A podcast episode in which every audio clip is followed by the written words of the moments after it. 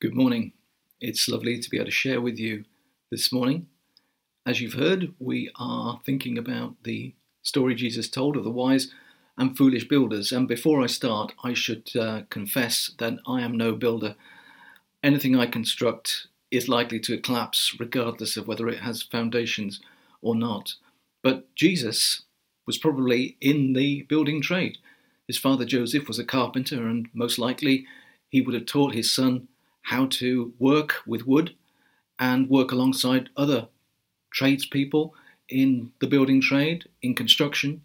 So Jesus probably had first-hand experience of building houses and and other types of uh, of building, and uh, perhaps some first-hand experience of houses that uh, were built without foundations.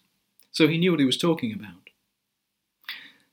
Well, this story appears twice in the Gospels once in Luke, which is the, uh, the version that was read to us just now, and once in Matthew. You may have spotted that the version in Luke does not refer to any sand. Matthew's version talks about building on rock versus building on sand, whereas in Luke's Gospel, the difference between the, the wise and foolish builders is that one builds with foundations and the other builds with no foundations. So it's the same story, but just with slightly different circumstances.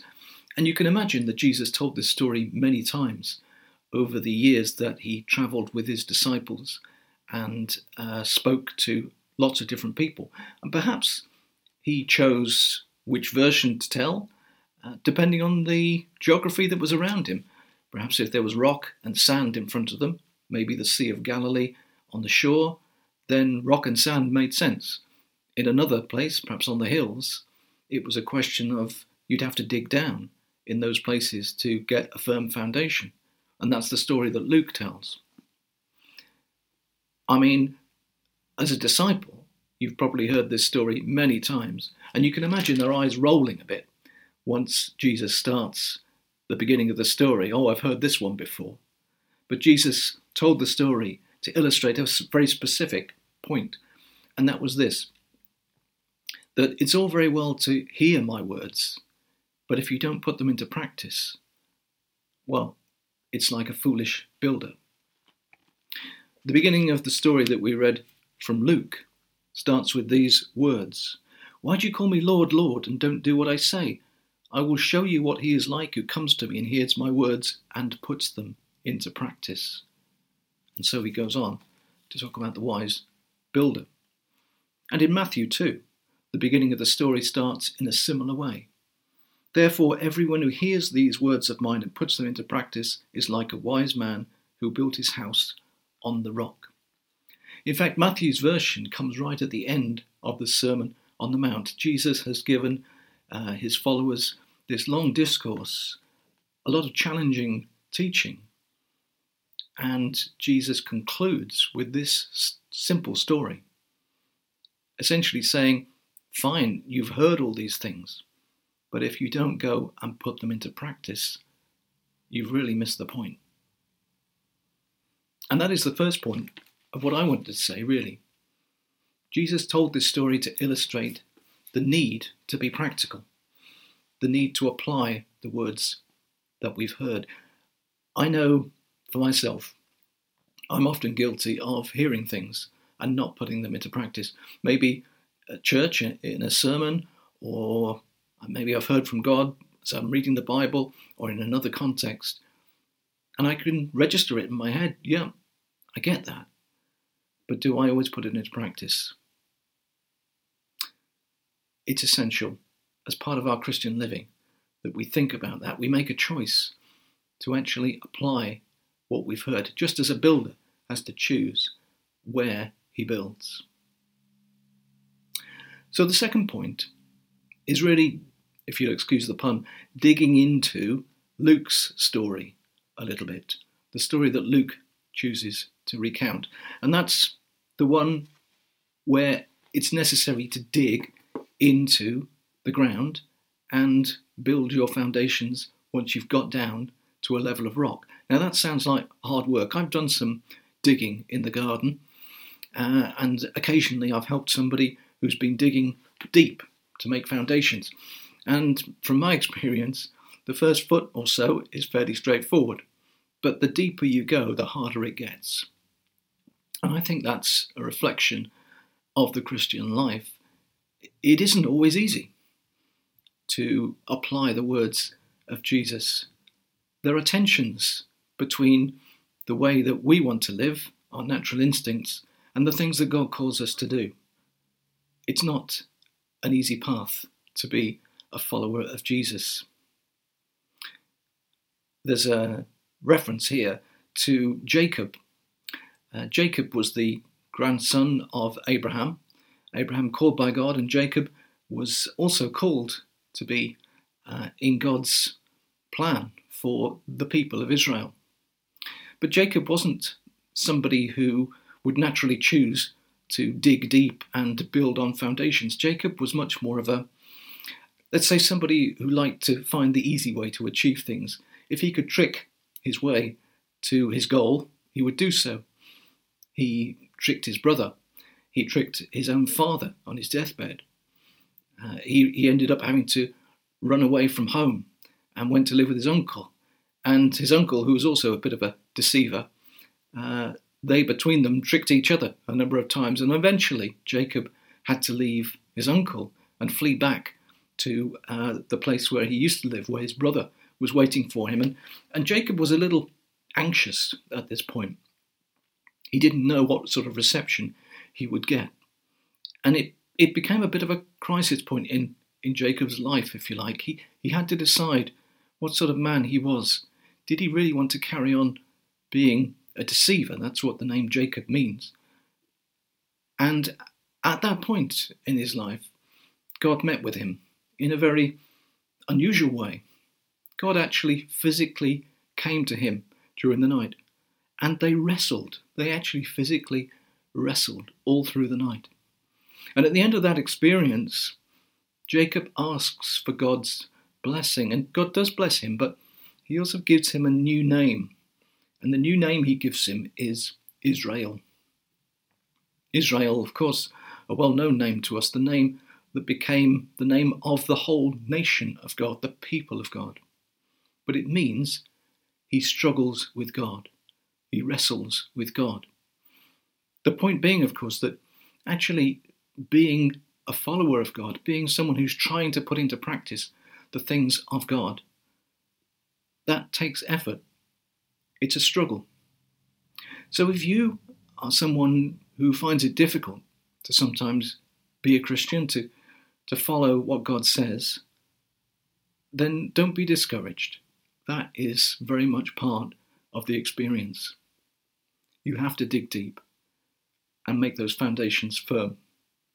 But it's worth it. So, the third point we've found the foundations, we've, we've dug deep, and we have started to build our house. In fact, we've got to the point where we've constructed a decent looking home. And we look across the way, and there is somebody else who's been building, but they've built on sand, whereas we've built on rock, say. Now, you compare those two houses, how are they looking? I'd suggest they probably look much the same. The difference, of course, is the foundations, but you can't see those. It may be that the house that's built on sand looks a bit nicer. I mean, they've not had to put the effort in for the foundations, for example. Maybe they've built a conservatory on the side. But the foundations are there, and they make a difference when the storm comes. When the storm comes. You know, sometimes we look at our lives as Christians and we wonder, well, how am I different to my neighbour? And on the face of it, perhaps not very much. We're both decent people, we do the right things.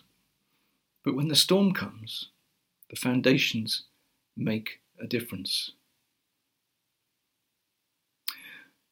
The fourth point, really, is that the storm comes to both houses.